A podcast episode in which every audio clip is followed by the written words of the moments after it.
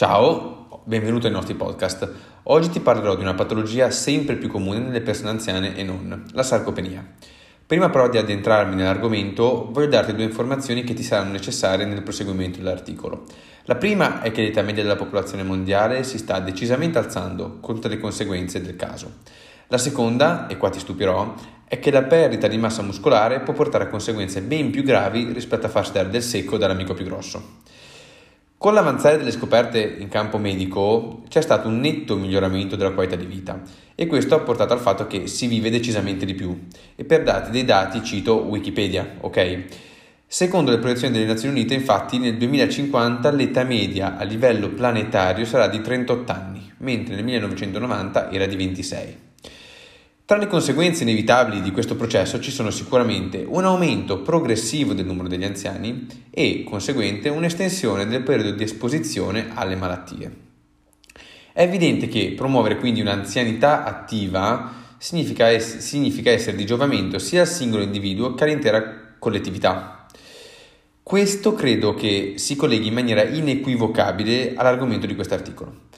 Sarai d'accordo con me sul fatto che vivere più a lungo quindi non significa vivere meglio e lo puoi notare tranquillamente nella vita di tutti i giorni. Per garantire una buona qualità di vita, nonostante il passare del tempo, è quindi assolutamente necessario promuovere quelle attività che favoriscano miglioramenti a lungo termine, quindi attività fisica costante e uno stile di vita sano a 360 gradi. Veniamo ora a parlare dell'argomento, ok? Parliamo proprio di sarcopenia. Il termine sarcopenia è stato coniato per la prima volta da Rosenberg nel 1989 e definiva una progressiva perdita di massa muscolare scheletrica dovuta all'avanzare dell'età. In seguito ai successivi studi la definizione si è ampliata molto per incorporare la definizione di forza muscolare ridotta e o prestazione fisica. Ti sottolineo che quindi attualmente sono state poste diverse definizioni di sarcopenia, ma non è stato ancora raggiunto un consenso globale. Nel 2018 però il gruppo di lavoro europeo sulla sarcopenia nelle persone anziane si è riunito per trovare una nuova definizione che mettesse d'accordo tutti, che prendesse in considerazione tutti i molteplici aspetti di questa patologia e aiutasse a comprendere al meglio e fornire le migliori soluzioni in termini di prevenzione e cura. I punti salienti che emersero nel 2018 sono i seguenti. Innanzitutto che la sarcopenia non dipende unicamente dall'età della persona e questa è una grossa, diciamo, novità, è stata una grossa novità si è visto che può iniziare anche dai 40 anni, ma ci sono molti altri fattori che contribuiscono alla patogenesi, alla patogenesi che sono lo stile di vita, la sedentarietà e le cause metaboliche. Ad ora eh, viene considerata a tutti in effetti una malattia muscolare e si parla addirittura di una vera e propria insufficienza muscolare, con il basso livello di forza però che supera in termini diagnostici e di importanza la poca massa muscolare. Questo perché i clinici hanno visto come il basarsi sui livelli di forza sia più preciso e faciliti ma più eh, agevolmente il riconoscimento di questa patologia, dato che quantificare eh, la massa muscolare è oggettivamente difficile. La definizione quindi che venne fuori fu la seguente. La sarcopenia è un disturbo del muscolo scheletrico progressivo e generalizzato associato ad una maggiore probabilità di esiti avversi tra cui cadute, fratture, disabilità fisica e mortalità. Come puoi notare viene enfatizzata maggiormente la funzione in questo caso rispetto alla quantità di massa muscolare. Secondo le ultime linee guida, la sarcopenia è molto probabile sia presente in caso di scarsi livelli di forza. Se poi associata anche a poca massa e a scarso rendimento fisico nell'ADL, quindi che sono le attività di, eh, di vita quotidiana, allora viene considerata grave. Ora voglio darti due numeri per aiutarti a capire eh, la diffusione di questa patologia. Allora, intorno ai 70 anni il 3% della popolazione circa soffre di sarcopenia. La percentuale aumenta al 15 sugli 80 anni e sono sempre colpite maggiormente le donne. Intorno ai 45-50 anni si possono verificare perdite di massa muscolare del 2%, che salgono tra il 5 e il 15% intorno ai 65 anni e salgono ancora sopra il 20, addirittura al 20-25% intorno agli 80 anni. Ci tengo a sottolinearti comunque come, nonostante i progressi in campo eh, medico e la sua rilevanza in ambito clinico, questa, patolog- questa patologia resta ancora molto sconosciuta e ci sono ancora molte lacune nella sua gestione. Parliamo ora delle cause di sarcopenia, ok? Perché eh, nonostante sia una patologia ancora controversa sotto certi aspetti, ci sono fattori che sappiamo con certezza che possono concorrere a portare le persone a essere soggette a sarcopenia. Innanzitutto l'invecchiamento, ok? Che porta a una riduzione dell'attività e dell'attivazione delle cellule satelliti, che sappiamo avere una funzione molto portante in ottica ipertrofica. Una diminuzione dei livelli eh, di testosterone con l'avanzare dell'età, che comporta quindi una diminuzione anche della sintesi proteica. Perdita di neuroni motori per apoptosi cellulare, che comporta un conseguente calo di forza e una riduzione delle dimensioni della fibra muscolare.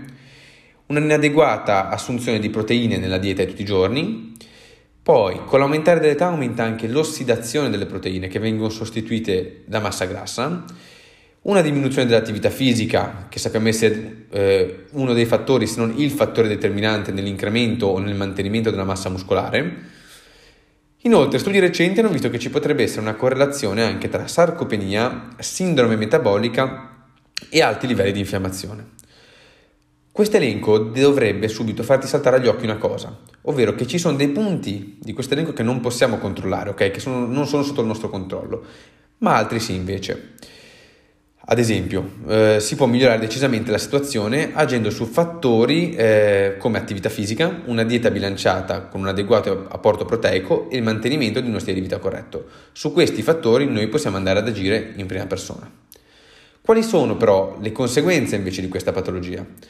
Diciamo che, come ho detto all'inizio dell'articolo, so che per eh, magari un palestrato è difficile da accettare, ma no, e sentirsi da del secco, dall'amico grosso, non è la peggior conseguenza, ok?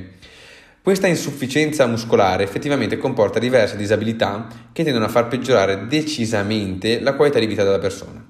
Tra queste troviamo ad esempio un aumentato rischio di cadute e di ospedalizzazione, con tutte le eventuali conseguenze che comportano, una minore forza nell'eseguire gesti di tutti i giorni, e una minore resistenza muscolare e un costante senso di affaticamento e debolezza.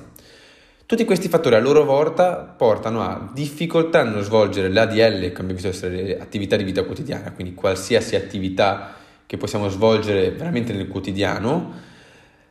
Questa, qua, questa causa, diciamo, a sua volta comporta eh, una minor indipendenza in quanto alla persona occorreranno più aiuti esterni, questo a sua volta, e qua si crea un circolo, può portare a depressione e umore basso e questi cambiamenti di umore, eh, un umore sottotono, possono portare ad un'ulteriore diminuzione dell'attività fisica che portano ulteriormente a un peggioramento della situazione, quindi si rischia appunto, come dicevo, di eh, instaurarsi un circolo vizioso.